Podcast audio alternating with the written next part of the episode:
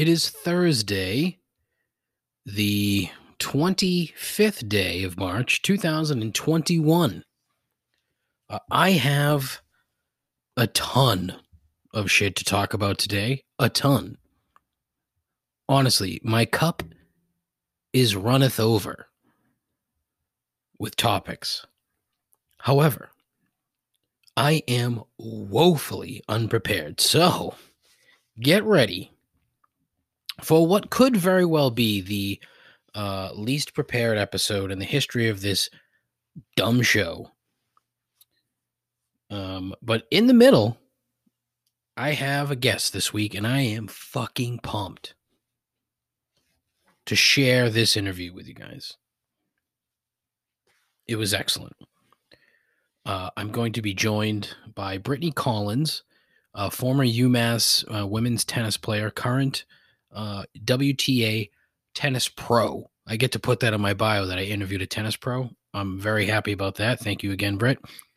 Um, but anyways, she's fighting, well, not just her, but uh, UMass as a whole, and, and her specifically. She seems to, to be sort of the figurehead for this fight Uh, against the N C double A. So I'm very excited to talk about that a little bit more, and also to bring you the interview, because it actually was pretty good, mainly on her side. Um, I was using a headset that sounded terrible, so there's a couple sniffles and grunts in there, so get ready. Uh, all of that and way more, like almost too much shit on this episode. Episode number sixty-eight, the Jaromir Jagr episode of the show. Yeah, people can, you know, talk about fucking Tom Brady uh, being forty-four and pump his tires and whatnot. But guess what? Jaromir Jagr just turned forty-nine years old, and he's still playing professional hockey. Granted, he's playing in the Czech League, but the Czech League is no joke. All right? It's no joke. Um, he is playing for Kladno. I believe that's how it's pronounced. Kladno. Uh, fun fact, he owns the team. He's the owner and the team president, and he only plays home games. So, you know, that's, I, I got a kick out of that. Um, twelve points in nineteen games. The guy's forty-nine. That's unbelievable. They're going to have to literally pull that dude off the ice, because he'll never retire. If he owns the fucking team, what's he going to do? Hi, you can't take me off the team. I I own the fucking team. The man is a machine. Boston Bruins legend. Along with however other many teams he played for, but whatever. Uh, fascinating dude. Funny as hell. Uh, number sixty-eight, one short of sixty-nine, because he's in charge. I don't even know if that joke makes any sense, but whatever. Um, yeah, see, that's right. And typically this is the, I'm reading the script and giving you, giving you something. I got nothing. It's going to be a lot of bullshit on the show today. So get ready. Uh, all that and more. I already said that. This is Complaints and Observations. The greatest podcast hosted by someone who knows so precious little about eh, almost everything. A journey into the mediocre mind of an exceptionally average person. This is Complaints and Observations with Dave LaPointe. Who the hell is Dave LaPointe?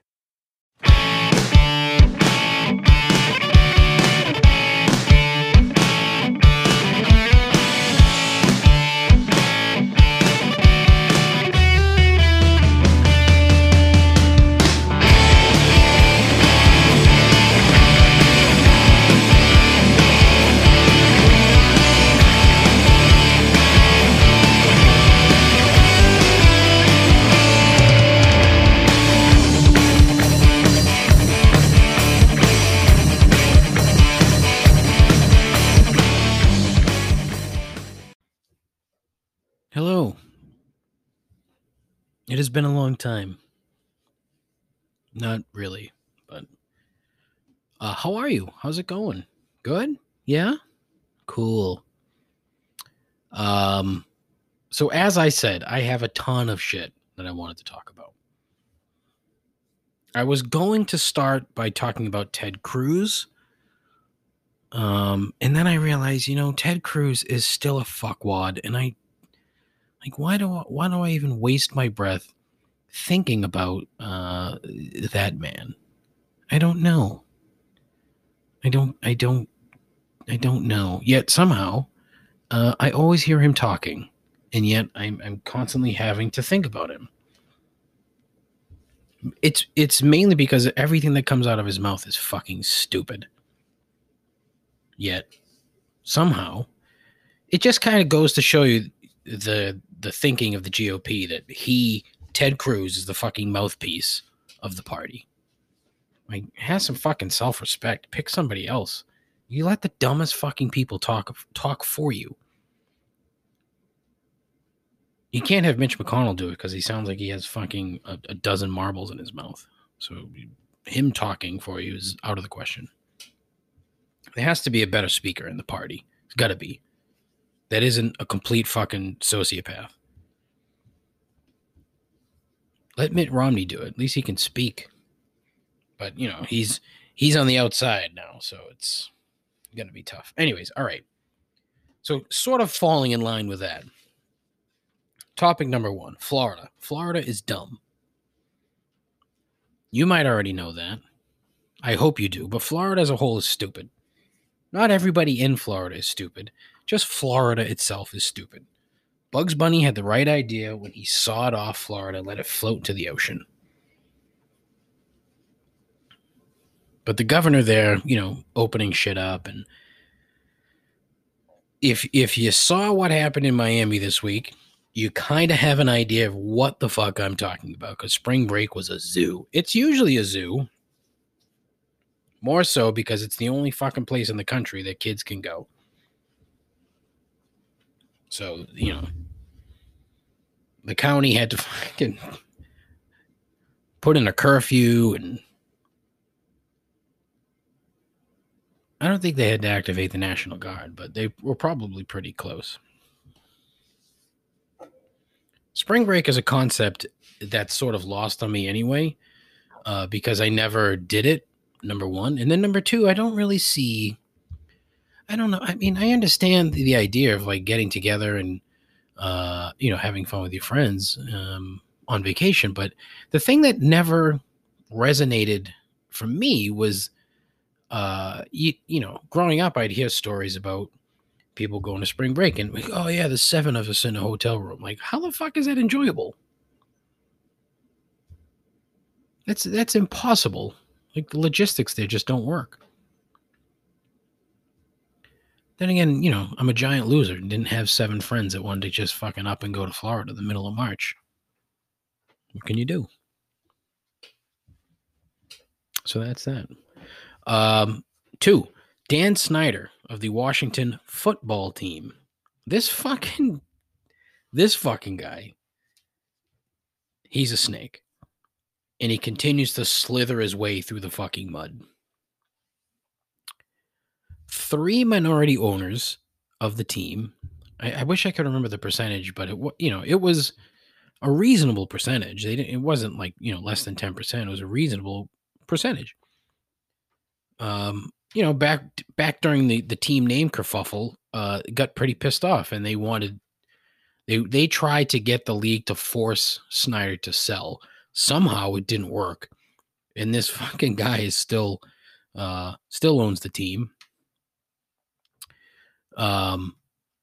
Anyways, yesterday, or actually, yeah, yesterday, he bought those three guys out. It was like seven hundred fifty million bucks. So now Dan Snyder is the sole owner of the Washington Football Team. How? How the fuck does that guy get dragged through the mud and dragged through shit and, and come out smelling like roses? The team is currently, uh, you know, undergoing an N F L investigation, which kind of gives you an idea of how this is going to turn out, where nothing's going to happen. He's going to get off scot-free. Crazy, just mind-blowing shit. You know, the, you, you think about, uh, like, for example, uh, Jerry Richardson in Carolina. And I've talked about this before, how he was forced to sell the Panthers because, you know, he was a fucking creep. And so in this particular instance, Snyder's had to fire multiple people in his front office. He, the team is under investigation. Yet here he is. He's able to fucking own one hundred percent of the club. W- what was it about Jerry Richardson that the N F L didn't like that they absolutely apparently adore about Dan Snyder? No idea. Can't fucking figure it out. Um, three. A fucking cargo ship got stuck in the Suez Canal. That's right, stuck. And caused a fucking traffic jam. I find uh, ocean logistics uh, somewhat fascinating for a multitude of reasons, but don't know a whole lot about it. I just find it very interesting. And so the pictures of this gigantic cargo ship with, uh, you know, thousands upon thousands of fucking crates on it, stuck in the Suez Canal. That's that's really all I have about that. This, this is the problem about being completely ill-prepared. Normally I have a script. I don't have a script. I'm just reading off my notes, which is not good because I'm going to fuck something up. And it's all just fucking bullshit sprayed on the fucking page. Like, uh, I got nothing. Um, oh, do I want to talk about that?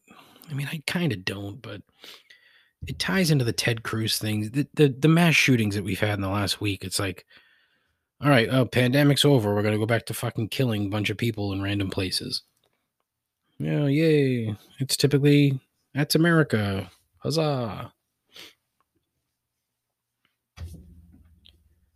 But I read something that was, was interesting, and it's like, you know, the Democrats are never going to let, uh, they're never going to do what needs to be done to actually, you know, formulate some sort of productive gun control in this country because the De- Democrats are a bunch of pussies. So it just will never, it'll never happen. They'll get scared into backing down.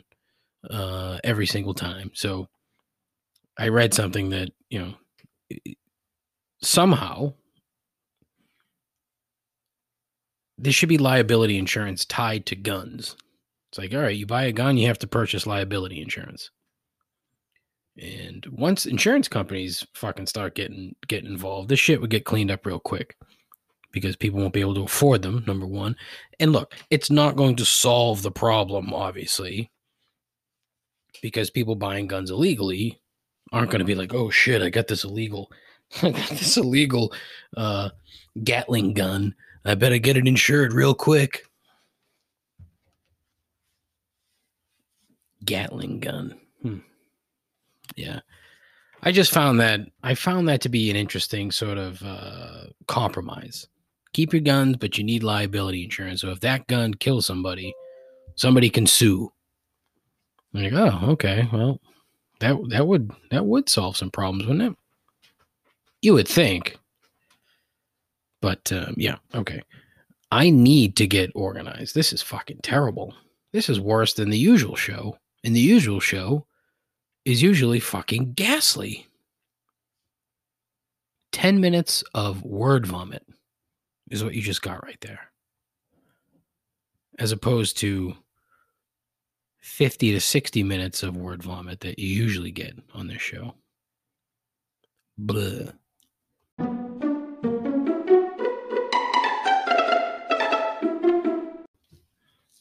I had talked about uh, the monarchy, the British monarchy, uh, previously on the show. Uh, did a, a drop, uh, not an episode uh, about it as well. Ooh, pardon. But I wanted to read, and I feel bad because this is old now, but uh, before I get to, to the interview, I, I wanted to get, wanted to read this article, not, not the article, but just the, just the lead to this article from the Irish Times. It may be uh, the, the single best uh, article lead that I've ever read. Like, honestly, uh, I saw this and said, if I ever was going to write professionally, this is, I, I, I wish that I could be half as good as this fella, Patrick, ooh, Patrick Irish last name, Patrick Freyne, F R E Y N E. He's of the Irish Times. And it was a recap or a reaction uh, to the interview that uh, Harry... What do you call him? You don't call him Prince Harry anymore, right? Because they stripped him. What's his last name? Sussex? No. Windsor? Might be Windsor. Huh. What's Harry's last name? His full name, Henry Charles Aber- Albert David? Okay, so he's the Duke of Sussex. What? See, this is what happens when they're all fucking inbred. This is terrible. His son's name, Archie Harrison Mountbatten Windsor. Like, what the fuck is that? Windsor was his mother's maiden name. So is his last name, is, is, is Harry, wait, so his first name isn't even fucking Harry? It's Henry? What? Oh, I'm very confused. Technically, does not have a last name. On his birth certificate, oh, wait. Yeah. On his son's birth certificate, it says, Henry Charles Albert David, Duke of Sussex. Fuck off with all these people. Oh, my God. It's just so dumb. Like, the, the, the dude's thirty-six years old. He should come on and say, you know what? I'm going to have a last name like a normal person. What the fuck? And apparently he just took a job working for some Silicon Valley startup. What the fuck's his paycheck look like? Like, what's it going to say on the actual... Oh, it's probably not going to get a check, but... All right, so when he files taxes, what the fuck is he going to put on his tax return? These are questions that I'm sure I'm not the only one who asks. Anyways, all right, let's get back to the important. It's the lead to this article. Quote, having a monarchy next door is a little like having a neighbor who's really into clowns and has daubed their house with clown murals, displays clown dolls in each window, and has an insatiable desire to hear about and discuss clown-related news stories. More specifically, for the Irish, it's like having a neighbor who's really into clowns and also, your grandfather was murdered by a clown. End quote. How fucking amazing is that lead? I mean, it is just delightful. That's why I love the Irish.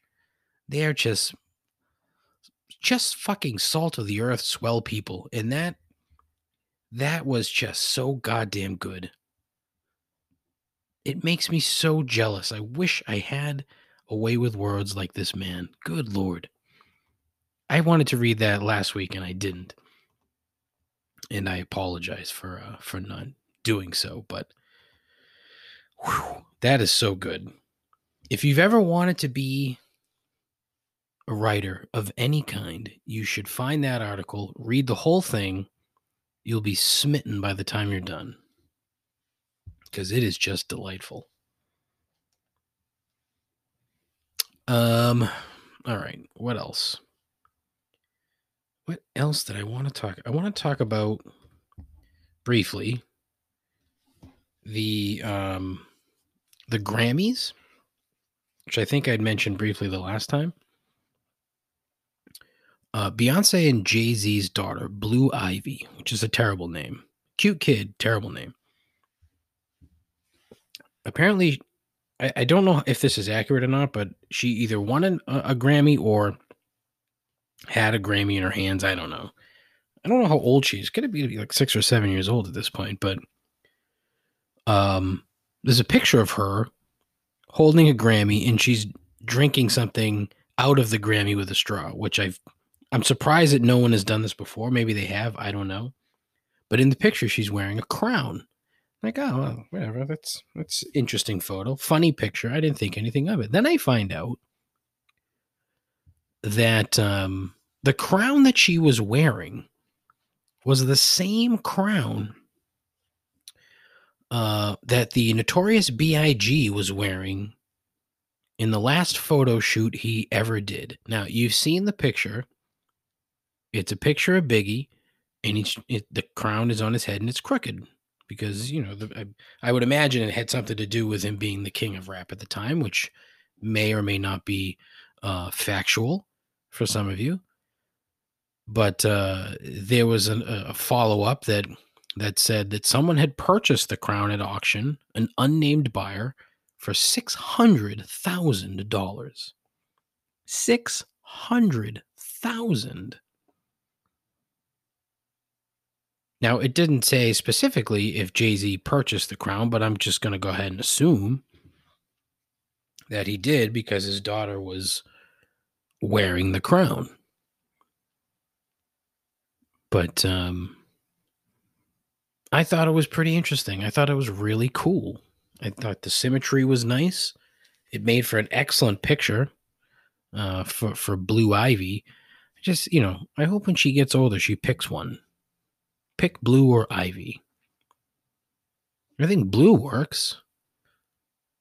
Ivy even works. I went to high school. I actually grew up with a girl named Ivy. But you got to pick one. I don't know. Maybe that's just me. What do I, I? I got a thing with names all of a sudden today. I can't figure it out. All right. Um, what I want to do is I want to get to the interview. So just a, a a a touch of backstory on this, okay? And she'll explain it way better than I will. But uh, as I said, there were infractions that were um, uh, took place a handful of years ago at UMass, where the N C double A deemed uh, inappropriate benefits for members of the men's basketball team and the women's tennis team. The these were Uh, financial aid errors. There were clerical errors, basically. And uh, the N C double A, the Committee on Infractions, uh, deemed these infractions to be punishable um, by stripping the wins across uh, two seasons, uh, twenty sixteen and twenty seventeen, for the UMass um, women's tennis team. So they stripped all the wins that they had for those two seasons. And the twenty seventeen uh, team actually was the uh, the A ten champs, so they stripped the A ten championship from them as well. All because of a clerical error. And uh, it just really sort of, it just adds to the bullshit that the N C double A has flung for a number of years. It really makes... It, it makes amateurism, as they like to call it, a sham. And it's been a sham for a number of years. And I have been a vocal proponent of, of paying these kids, uh, you know, obviously sort of commiserate to, to their sport. So football and basketball players on the men's side are going to make more, or should make more, because they're bringing in more for, for the universities. That doesn't mean that kids in lower sports should be um, lower sports. Kids in other sports, the lower revenue sports, I guess the best way you could put it, should be excluded, because they shouldn't.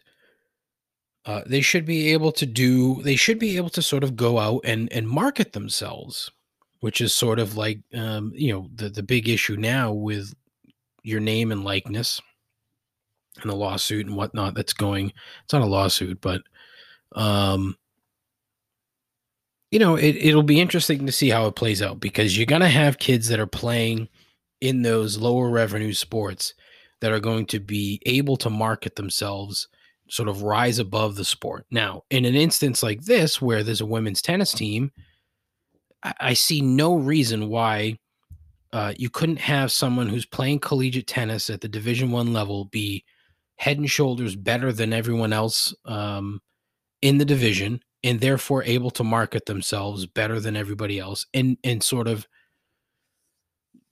make a name for themselves, make money off of their name and their likeness. Now, in this particular instance, as you'll hear in the interview, uh, the N C double A has decided to sort of uh, wield their bullshit power to essentially uh, cre- it, I can't even explain it very well. I I, sh- I shouldn't even say that, but the frustration that I have with it, it has to be ten thousand times more from the people that are going through it. But to, to be a college athlete and have to deal with a situation like this that you'll hear about is, honestly, it's fucking stupid. It's the only, when you hear this and you read this, that's the only reaction you can have. Wow, that's fucking stupid. Because that's what it is. It's fucking really stupid. It all, it, it could have all been uh, solved and taken care of and been done with by, you know, a simple phone call, a letter, uh, and accepting a fine and calling it a day. But nope, uh, the N C double A and the Committee on Infractions. And let me tell you, I did a deep dive on the guy who runs this committee. Fuck. What a fucking tool shed this dude is. I don't get the Midwest. Apparently this dude's from Indianapolis or or something along those lines. I don't know. He, he lives in Indianapolis because that's where uh, the N C double A is, but it's a very Indianapolis vibe.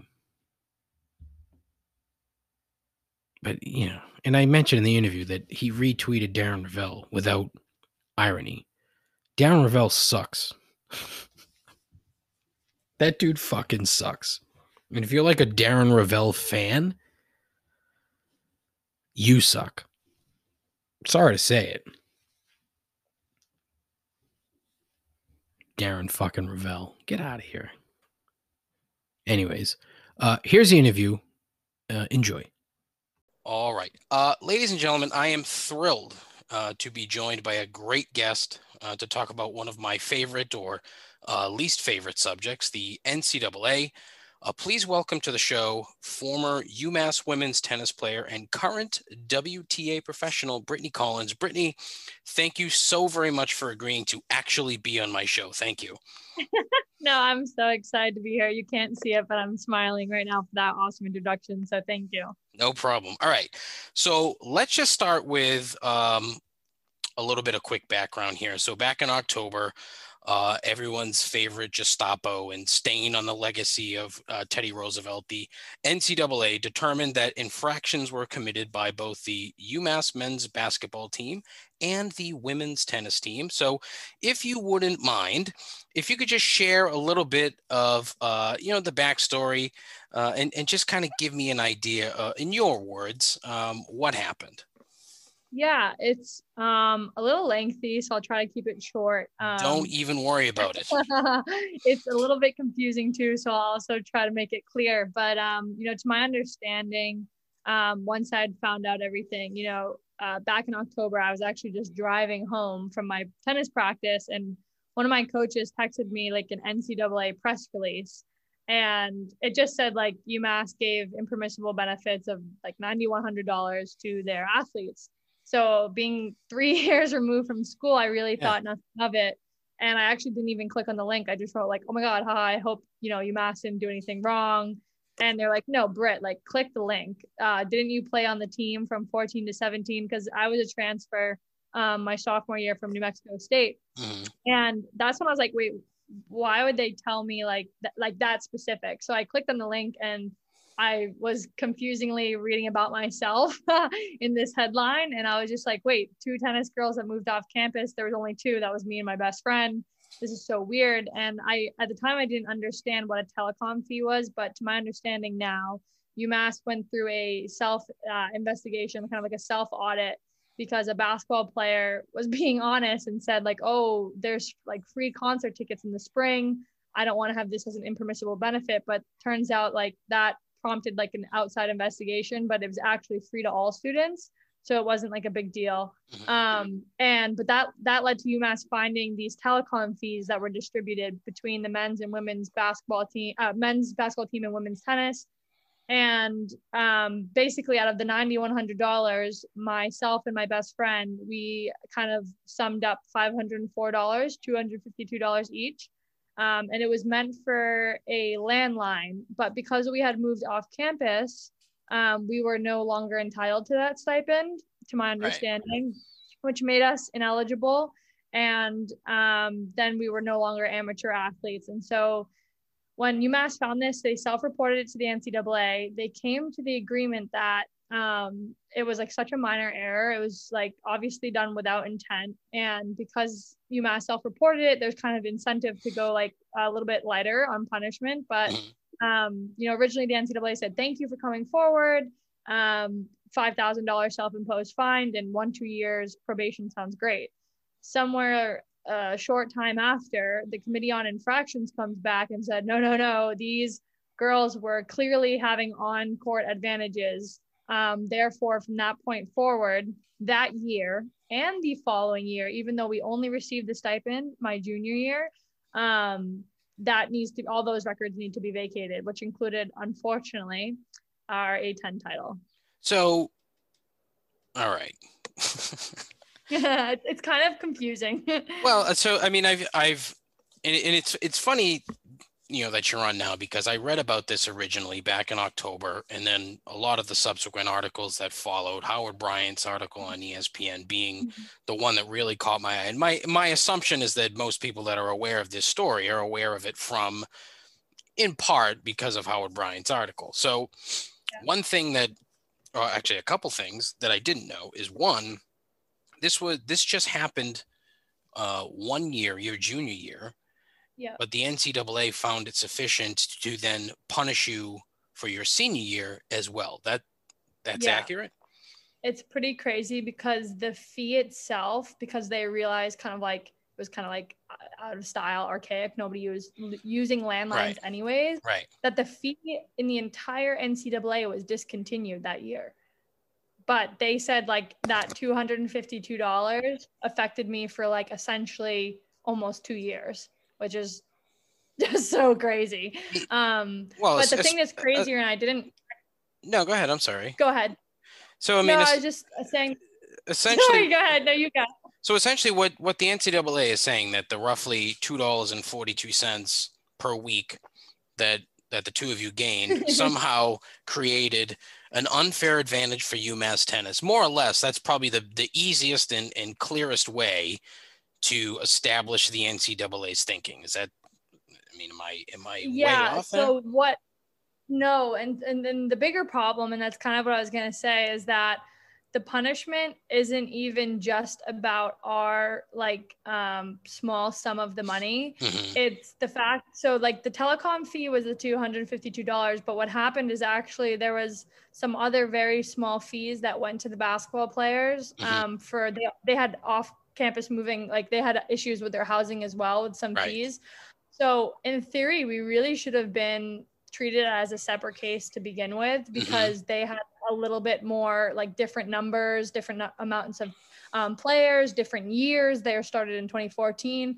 And so I actually got the chance to ask somebody kind of, I would say like a little bit closer to the inside, you know, this is crazy that we're being even grouped in with them, because it's just actually really two different cases. Mm-hmm. And um, the answer was essentially like, if we don't have time to separate all these cases, like if we did, we would get too bogged down. And no. that really upset me, because yeah, so I was just like, you know, that's a crazy response. That's your like only job is yeah. to like, you know, monitor these things and like, you know, essentially keep these schools in line. And so um, it's even just crazier than like that. It's the fact that really we should be separated from the men's, you know, team mm. in, in entirety. Well, I mean, the N C double A as we've seen in the last week now, they, they love to keep the men's and women's things very separate and very different. But apparently in this instance, that's not the case. I mean, I'm, you know, we saw in San Antonio this past week that it's it's clear that the N C double A doesn't value women's sports very well, with the uh, less than adequate workout facilities, the fire fest level food quality, and for reasons that I can't figure out, different COVID testing. That, when I heard that, that, that just blew my mind. To me. I mean, what what what is it? A different disease for women? I don't um, disease. Different virus for women than it is for men. I don't I don't get it. So, I mean, obviously, like like you said, it's a very archaic fee to begin with. The telecom fees are essentially, as as Howard Bryant eloquently put it, it's basically a phone jack in a room. So, yeah, I, you know, it makes me wonder. Uh, you know, how many college kids are even using a landline? And it, it does the N C double A think that you and your roommate were were dialing into A O L or something to watch film? So I, I can't figure out how that would be an issue. So in terms of, you know, your communication and, and the team's communication with the N C double A, I'm, I'm curious if there's been any sort of direct communication between you and the organization itself. Yeah, that's a great question. And this is one of the points that I've been kind of hammering away at, um, and, you know, working with some senators on the fact that athletes are like not entitled to like, you know, any process is, you know, any due process. That's like crazy to me. And so, um, like I said, I found out about this investigation by reading a headline, and that's not to say that I'm upset with UMass for not, you know, telling us. Like, I think their intentions were good. You know, speaking to Ryan, our athletic director, like, I think that they thought that this was like such a minor thing that we, you know, like, nobody would ever hear about this, yeah. let alone like kind of blow up, um, you know, in the N C double A's face. And so the fact that the N C double A didn't contact me once during the investigation to ask, hey, did you ever Did you ever spend the two hundred fifty-two dollars? Like mm. that would have, you know, that would have proven that we never even remotely had a, an advantage, because I always say my bank account never dropped below two hundred fifty-two dollars. Like I made sure of that in college, mm-hmm. you know, that, that a good, good amount. Like, and so I just like, I think that's like so crazy. And then to go a step further, like now that they essentially in that first press release painted us as cheaters because they're right. saying on court advantage, right. the fact that I've asked, can can I participate in the hearing? Can I, in the appeals process? Like, and they say no. The answer is no, because it's not an athlete penalty. It's an institutional penalty. And I'm like, what do you mean? Like, that's just a play on words and semantics. Because I'm like, the people you're punishing are the athletes. Like, our A D is wonderful and said they would take a bigger fine, more probation, to keep the athletes out of it, but the N C double A specifically wants to punish the ones that they claim to protect. So that really struck a nerve with me, and that's why I started the petition, because really, like, that's the only recourse we have. Of course, yeah, and when it comes to semantics, the N C double A is the uh, reigning kings of semantics, so um, that doesn't surprise me. Now, when exactly is the hearing? Do you, do you know? Do you have, so... I mean, obviously they won't let you participate, but I'm curious if you, you're actually aware if you, or if you've been in touch with Ryan Bamford in terms of, hey, this is when the, the appeal hearing is going to take place. Yeah, Ryan's been really great. Um, I try not to harass him.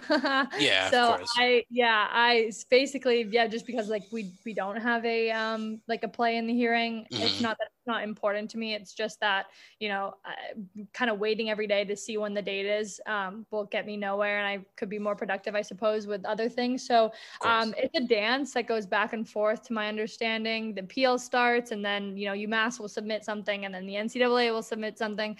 And I believe they're at the point now where they're trying to schedule it and are having difficulty, because I think we'll be virtual because of COVID. Right. So it, it's supposed to be like any time now, but okay. I think it's going to get pushed back, to be honest.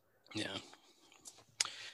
And the thing with the N C double A is it's something I've talked about it on my show a couple of times, and, and I could go on for weeks talking mm-hmm. about, you know, just the The, the rampant inadequacies and the rampant, um, I'm, I'm trying to think of the right word, just it, it's in it's entire. So this particular instance here is obviously different than, say, Odell Beckham Junior handing out wads of cash after, you know, the L S U title game. Yet it, it's, it's an infraction one way or the other, yet one is being punished this way and another is being punished differently. So it makes no sense.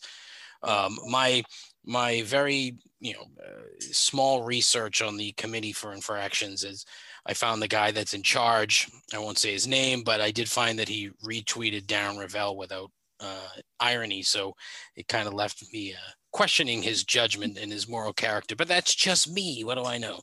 Um, so uh, you, you mentioned the petition. And so I, I want you to just kind of Uh, tell folks where they can go to sign the petition. And then, you know, you've been pretty good about updating the uh, the petition. So um, I'm hoping you can share a little bit more on, on the reaction to the petition thus far. Yeah. Um, so the petition is, you can always find it on any of my um, kind of social media links, but it's change dot org slash U M tennis petition. I tried to make that easy so people could find it. Mm. Um, and, you know, actually one of the questions that I've gotten, like, hey, like, you know, we want to sign, like, is it too late? And I would just say, like, it's never too late to sign, even though, you know, we found out about this in October. The more signatures we can get, um, you know, the more positive it is for us, even if it doesn't turn out, you know, in our favor. I think it just shows the N C double A, like, hey, this is how many people are really not okay with, you know, what you've done. And the reaction has been honestly like such a blessing, because I just haven't come across like one person that's been like, you guys did something wrong, right, and we don't agree with you. And that's been such a relief to my team and our character, and just kind of nice in today's age where like we find it so easy to disagree with everyone. Mm. And I think the petition is more than just trying to get our wins back in our careers and our conference title, because I think the memories are there for us. I think the petition kind of speaks more to people just in general not being okay with the N C double A saying the rules apply here and then and where we want it, but not, you know, in this case or whatever, because these teams make us money or are more popular or whatever reason it is. And so I think there's just a bigger picture about spreading awareness um, yeah. for all the people who don't know. And so I'm just like so thrilled with everybody who wants to talk about it, like yourself. Um, it just means like the world to my team and I. Good, good. I'm, I'm, and honestly, like I said, I'm, I'm so happy that you came on to talk about it. We're at eight thousand two hundred twenty-seven signatures as of right this minute. So I fully assume that once this goes live on Thursday, we'll have at least two or three more, just because, you know, it's not exactly the biggest podcast on earth, but uh, who knows? No, every, uh, every single signature counts, I would assume. Yes, I say that like more than enough times, and like honestly, like I could. You know, I hope a lot of people listen for your sake, but the fact that I'm just having a conversation with you, it's like one more person that I got to talk to, you know, and talk about the N C double A. It seems like you already know all the kind of shortcomings of the N C double A, but every single time I get a chance to speak about this with someone, like, I'm just happy, because I feel like I was so unaware until last October. And it just makes me think how many people are also unaware. And so that's, that's like the real opportunity here. Yeah. Awesome. So another thing uh, that I found very interesting about you is that Tim Mayotte is your current coach. Is that is that right? Yeah. Yes, uh, he is. That is amazing. Uh, Tim Mayotte is a legend. Uh, it, it's funny because when I started watching tennis as a kid back in the you know mid to late eighties, Tim Mayotte was uh, uh, unfortunately constantly losing to Ivan Lendl. But at the same time, it was... It's, uh, I mean, everybody lost to Ivan Lendl multiple times at that point, but oh, I, I just thought, I thought that was really cool that, that um, Tim Mayotte is your coach. Yeah. I mean, actually I'm like so blessed. You would not think in Boston that we have like a super academy, but we do, between him and my other coach, Nico, who coached um, plenty of women in, in the top one hundred, and Francesca Schiavone, who I believe won the French Open. So, I mean, I am so blessed in Boston. Um, both of them are great. I think it's so funny that you brought up uh, Lendl, because that is definitely one of the ones we talk about a lot. But um, I would hope so. I, but yeah. I mean, that that Ivan Lendl must haunt his dreams. That's the only thing I could think of. Unbelievable. I love it. I'm yeah. totally tagging him in this podcast. Yeah, it'll be an, uh, a minor miracle if uh, uh, Tim Mayotte happens to listen to my show, but that's awesome. No, um, he's actually super down to earth, so I'll, I'll make sure he he knows. He's a great guy. Springfield's finest, Tim Mayotte. That is that is so funny. Um, Brittany, listen, uh, again, I cannot thank you enough uh, for taking a few minutes to talk. Uh, this is something that uh, I am going to continuously hammer until this gets resolved. And my hope, honestly, is that you get to have, um, you know, at least a few minutes uh, in front of these folks to kind of state your case. And, and, and I can imagine that um, that UMass will be accommodating and, and sort of let you guys, uh, you know, speak your piece at the very, very least. Um, yeah. Make it sure that you guys are heard. Yeah, that's the hope. Yeah, they would they would definitely allow us, you know, and they've said it. They said, you know, if you were allowed to, we would absolutely have you, but um, it's not their call. And uh, I think that the N C double A has definitely heard from us and a few other people by now. I would I would assume so by now that uh, that they've heard loud and clear. And, and the, you know, the trouble is they probably hear about things like this constantly. So either they're um, just completely tone deaf, which is probably pretty accurate, or they don't care. It's one of the two. And, and that's the troubling part that I can't seem to wrap my head around is, which is it? Do they, are they tone deaf or do they not care? Yeah, I think, I, I think I used to think like benefit of the doubt, very tone deaf. And now I just, I kind of said it the other day, I've gone from like, just being an athlete hoping for the best to kind of being embarrassed to not play for UMass, but to play like for the N C double A just because mm.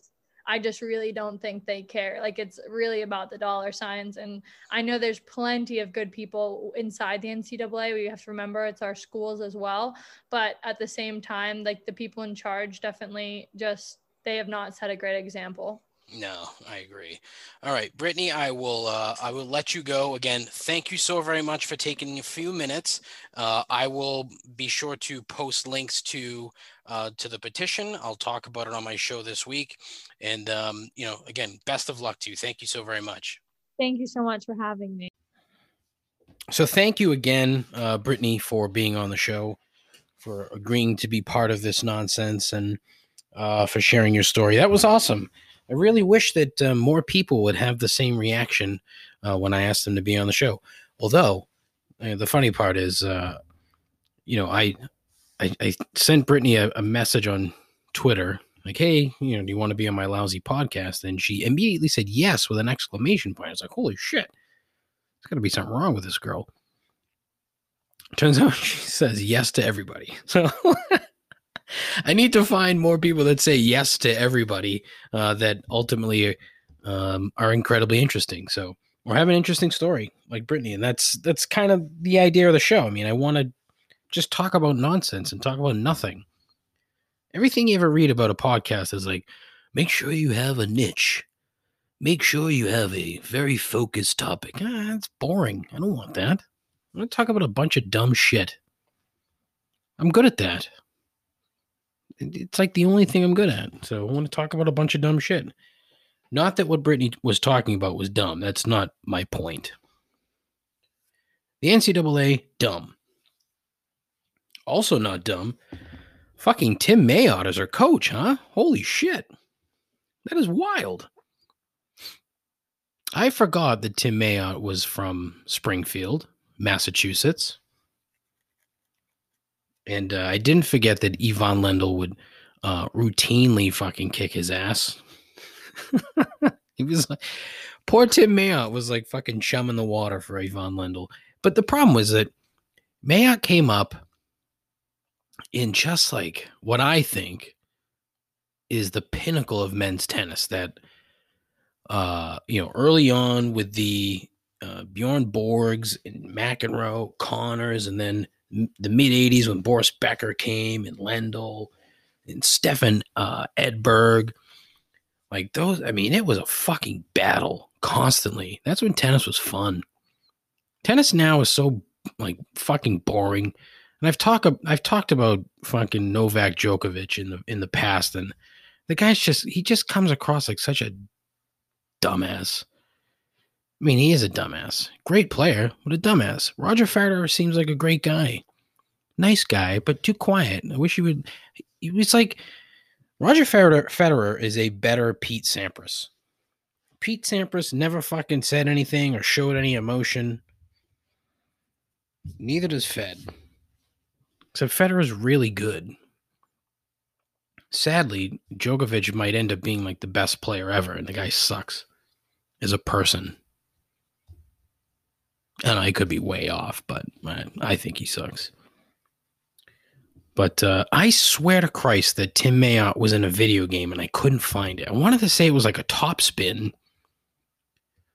uh, either like an arcade game. I, I'm fairly certain. I'm I'm almost certain that Tim Mayotte was in a video game and I couldn't fucking find it. Yeah, if you if you never got to play Top Spin, the arcade version, that game was fucking sick. Great game. And I'm I'm just I got a weird feeling that he was in a video game. So I could be wrong. But uh, yeah, very cool. I implore you to uh, to check out the petition. If you go to change dot org uh, and you type in um, you know, support A ten champion UMass women's tennis. Or if you just type in UMass women's tennis, excuse me, I'm sure it'll come up for you. Um, as of right now, eight thousand two hundred thirty-one signatures. So I'd like to get that up to eight thousand two hundred thirty-five. So if I could get, if I can get my four listeners to actually uh, sign this thing, that would be awesome. And as Brittany said, any attention that can be brought to uh, to this is positive attention. So um, I will, I'm going to tweet that out. Um, yeah, I'll tweet that out just because I want to. But the story's fucking wild. It really is a crazy story. And as I, I did the math, and it was like two dollars and change a week for two years, that five hundred and uh, four dollars. five hundred four dollars the N C double A is going to take away two years worth of wins in a fucking conference title. Like, how do you sit there and say to yourself, gee, uh, we really need to bring the hammer down on this tennis team for five hundred bucks? And I regret, because I thought of this question afterward, and I regret, regret, regret, I regret, regret not asking. Like, did it ever come up that they just write UMass a check for five hundred four bucks? I mean, it's such a minuscule amount of money. Give it back. And here's the here's the problem, too, that I didn't I didn't want to talk about this with Brittany because she has mentioned in in past interviews how, you know, it it's they're two separate cases, the basketball team and the tennis team, okay? The UMass basketball team, the history of, of, the, of the program is littered with violations. Littered. So it makes me wonder if the N C double A is coming down on uh, the tennis team is, is fucking collateral damage, if you will. You know, more of a, not you fucking guys again. So we're going to punish everybody that's associated with this harshly, so that you learn a lesson, which is horrifically unfair. But I digress. I'm not the only one who's going to sit and fucking scream about the N C double A being shitty. And I don't even fucking care about college sports. That's the weird thing. Like, I'm not like the biggest college sport guy at all. Like, and, and you'll hear about it in my three gripes. But yeah, wild, crazy shit. So please go change dot org, type it in, um, UMass women's tennis. Um, if you listen to the interview, you, you'll hear, um, you know, what what the actual address was. But check it out, please. I implore you. I don't ask for much around here, but uh, I, I'm asking you to, to sign a petition. It's not going to fucking kill you. You know what else isn't going to kill you? If you go to my, I started a bonfire page. I'm going to try to sell some gear, some merch, some complaints and observations merch. Basically just t-shirts, and because it doesn't cost me anything to actually post these things, so we'll see what happens. Anyways, my first uh, terrible t-shirt idea is um, a quote from Bob Kraft. Quote, "We're not in the business to be in business. We're in this business to win," end quote. That is fucking fire. Bob Kraft is not fucking around at all. I love that quote. So if you go to bonfire dot com and search uh, complaints and observations, you'll see my store with one t-shirt. So I'm going to put up some other stuff. And, um, you know, hopefully you'll support the show. Hopefully I come up with better t-shirt ideas so that, you know, if you buy a t-shirt, it does, it's not, you know, just you pretending to support uh, uh, the show. It's, um, you know, a good t-shirt. That's the goal. The goal is good t-shirts. What do you want to be when you grow up, Dave? I want to make good t-shirts. bonfire dot com. Check it out. All right. um, as it is Thursday, it is time for Three Gripes.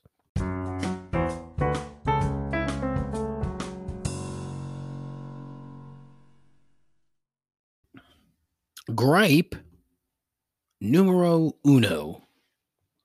Quick engagements. This comes up because uh, two people that I know uh, recently got engaged. Congratulations, folks. Uh, two different couples, I should say. Uh, one couple, they were together for uh, not quite two years, but close. All right. A little quick, but not, you know, that's a reasonable amount of time. The other, nine months. Nine months. Like, all right, you've been with this person for less than a year, yet you've decided you want to spend the rest of your uh, existence with them after nine months. Here's the thing, okay? That's really like a, more like a seven-month relationship, okay? First two months, feeling out period, you know? Uh, there's the initial talking phase, then there's the handful of dates phase, and then, all right, you like each other enough that you're going to, you know, stick it out. You do some making out, some dry humping, whatever.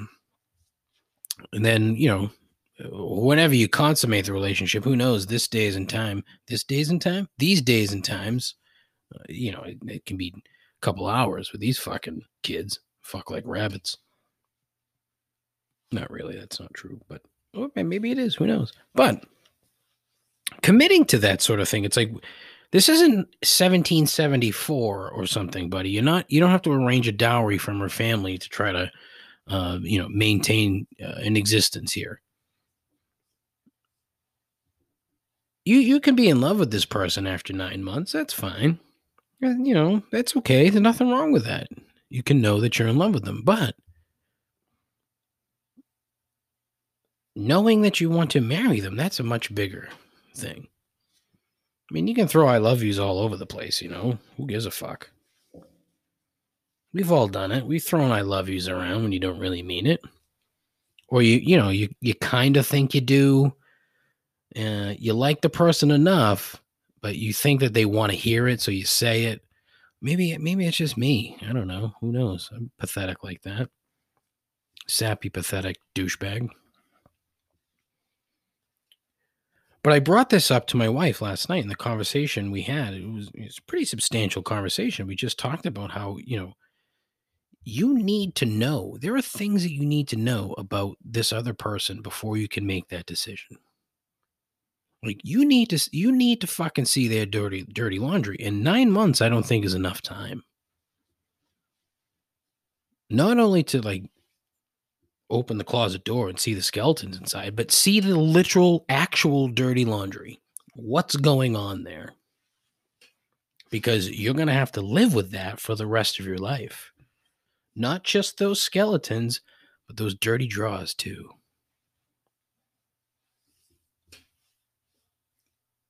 Nine months is not enough time. I think eighteen months is the cutoff. That's the minimum. Because at that point, if you're, you know, in your late to mid to late twenties, I would say, where you've spent enough time with this other person, um, you know, in your own home, in their home, you see what goes on, you've watched them eat.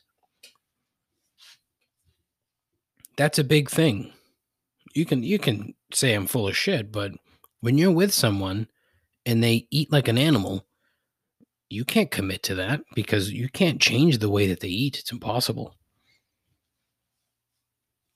And I'm not talking about what they eat, but the physical act of eating. For example, the way that I eat popcorn is disgusting. I eat popcorn like a goddamn savage. And it's not because I really love popcorn. It's just I can't, for some reason, I can't handle popcorn. So if I was basing my all of my relationships on the way that I eat popcorn, I would be a lonely, single, sad, pathetic, filthy popcorn eater for my entire life. But again, that is just a very small, small example of the things that need to be sorted out before you spend money on a ring and propose. So if you're listening to this and you happen to be single, uh, heed my words. Okay? If you are in a relationship and you are young, heed my words. If you're in a relationship and you're old, and you're not uh, married, heed my words. I know what I'm talking about when it comes to relationships, I guess. I don't know. I've been in enough. And I I found someone uh, who whom not only I love, but I can live with. And I enjoy it. So that's the idea, is you need to figure that shit out. There you go. Gripe number two. Uh, the N C double A tournament, more specifically, uh, upsets. Uh, first problem, it fucks with gambling. So that drives me nuts. I haven't been gambling much because my book is gone. So I haven't been gambling much, but I've gambled a little bit and have gotten bit by these fucking upsets. There's a ton. Second, I don't need to hear uh, a, a touching backstory uh, on, on the kids who go to a school named for and founded by a shitty uh, preacher. So maybe this gripe is really just Oral Roberts as a whole, and not so much N C double A tournament upsets, but eh, you know, all kind of fits together. Oral Roberts uh, came up as a, quote, faith healer, end quote. That's right. A faith healer. Ugh. In Oklahoma, apparently. Did a lot of traveling and did a lot of preachy bullshit through the fifties and sixties, and then in nineteen sixty-three founded the, the Oral Roberts University because apparently he was following an order from God. That's right. Good fucking grief. So all of this already is just bananas.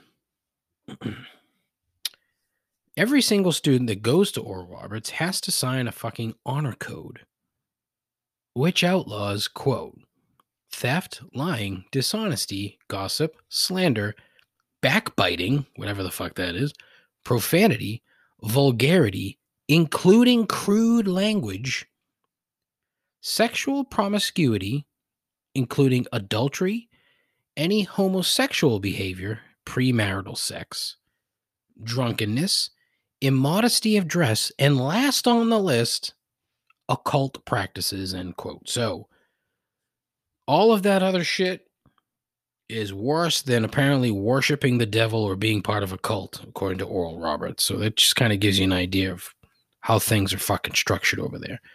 And they hammer the fuck out of the no homosexual behavior shit, as that school is absurdly and strongly anti-gay. It's mentioned multiple times in their student handbook. They don't like gays. And this sort of ties into the N C double A and their rampant hypocrisy.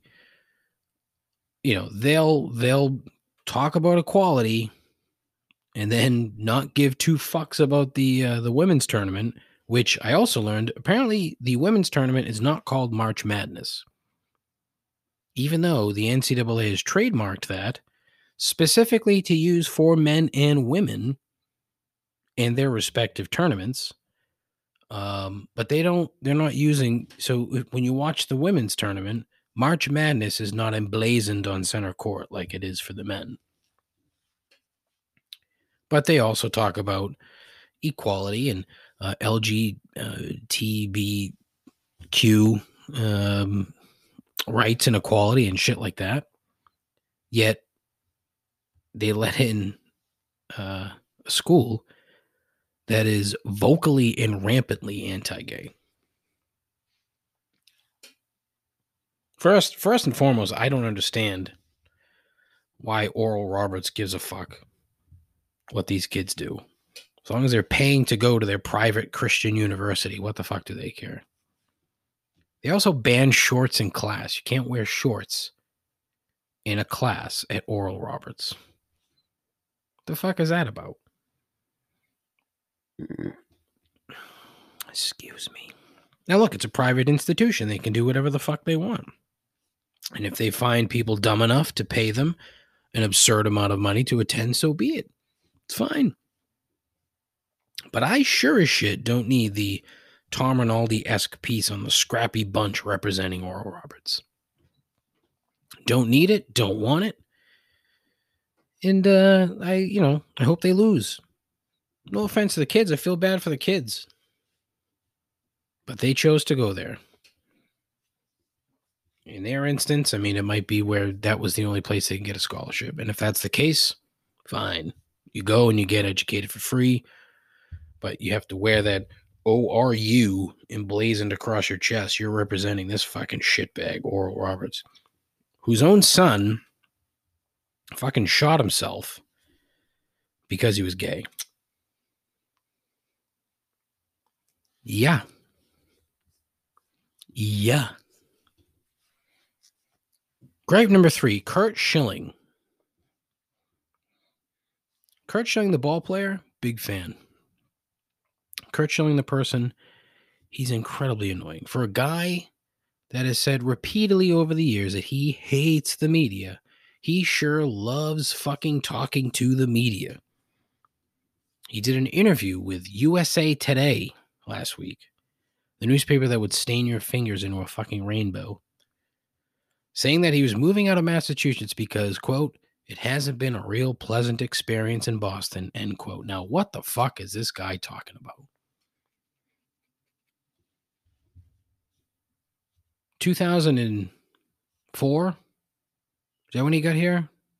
So we're talking seventeen years now that he's lived in the area. He bought a big fucking house in Medfield with the longest driveway in the state, apparently, or at least it was when it was built. So no one's going to fucking bother you. You're out on a fucking island in Medfield. and, and people loved you in this town for a long time. And even when he fucking took his failed video game company to Rhode Island, some of us applauded the guy uh, for ripping them off instead of Massachusetts. Myself being one of them. If they were stupid enough to give you eighty million bucks, that's on them. That ain't on you, Kurt. So, nicely done there. But the guy has tons of fans in this state, and that includes a huge amount of politically like-minded folks. A huge amount. There's a ton of them out there. Way more than you probably think. But he always needs to play the fucking victim. Always. So he's taking his ball and he's leaving. He's going to Tennessee, where apparently people are nicer because they think exactly like he does. So that's why he has to go there. He can't stand people who think differently than him, which is well within his right. But you can, on one hand, say that you hate the media, and then on the other are constantly talking to the media. You say shit to get a rise out of people, it works, and then you're in the news again, which is exactly what old red light is always looking for. Never fails. It makes me wonder if he has like this really uh, weird just need for attention. Like a like a prepubescent uh, teenager. Constant need for attention. Look at me, look at me, me, me, me. That's probably what it is more than anything. Said he just craves attention. And I hate the fact that I've just ended my show talking about fucking Kurt Schilling, but so be it. This one went on. This was a long, unorganized swale of a show. Yikes. I hope you didn't fast forward through some of this shit, but if you did, yeah, you know, I can't say I blame you all that much, but I hope you didn't. I hope you fucking stuck around. At the very least, you stuck around for the interview because it was pretty good. So, as always, um, thank you for listening. I appreciate it. Uh, tell your friends, tell your mom. Um, if you want to be on the show, if you know anybody that wants to be on the show, um, let me know. You can shoot me an email, showmail at complaints and observations dot com. I have a Twitter page at complaintspod. I have an Instagram page uh, at complaintspod. I have a Facebook page, but fuck Facebook. I have a YouTube page that I don't use. I have a website that I don't use, complaints and observations dot com, that I have to renew next month. I don't have the kind of expendable income that I had when I started this thing. Ugh, man. Um, but that's all. Until next time, America, thank you. Take care of yourself. Take care of each other. Godspeed. Ta-ta.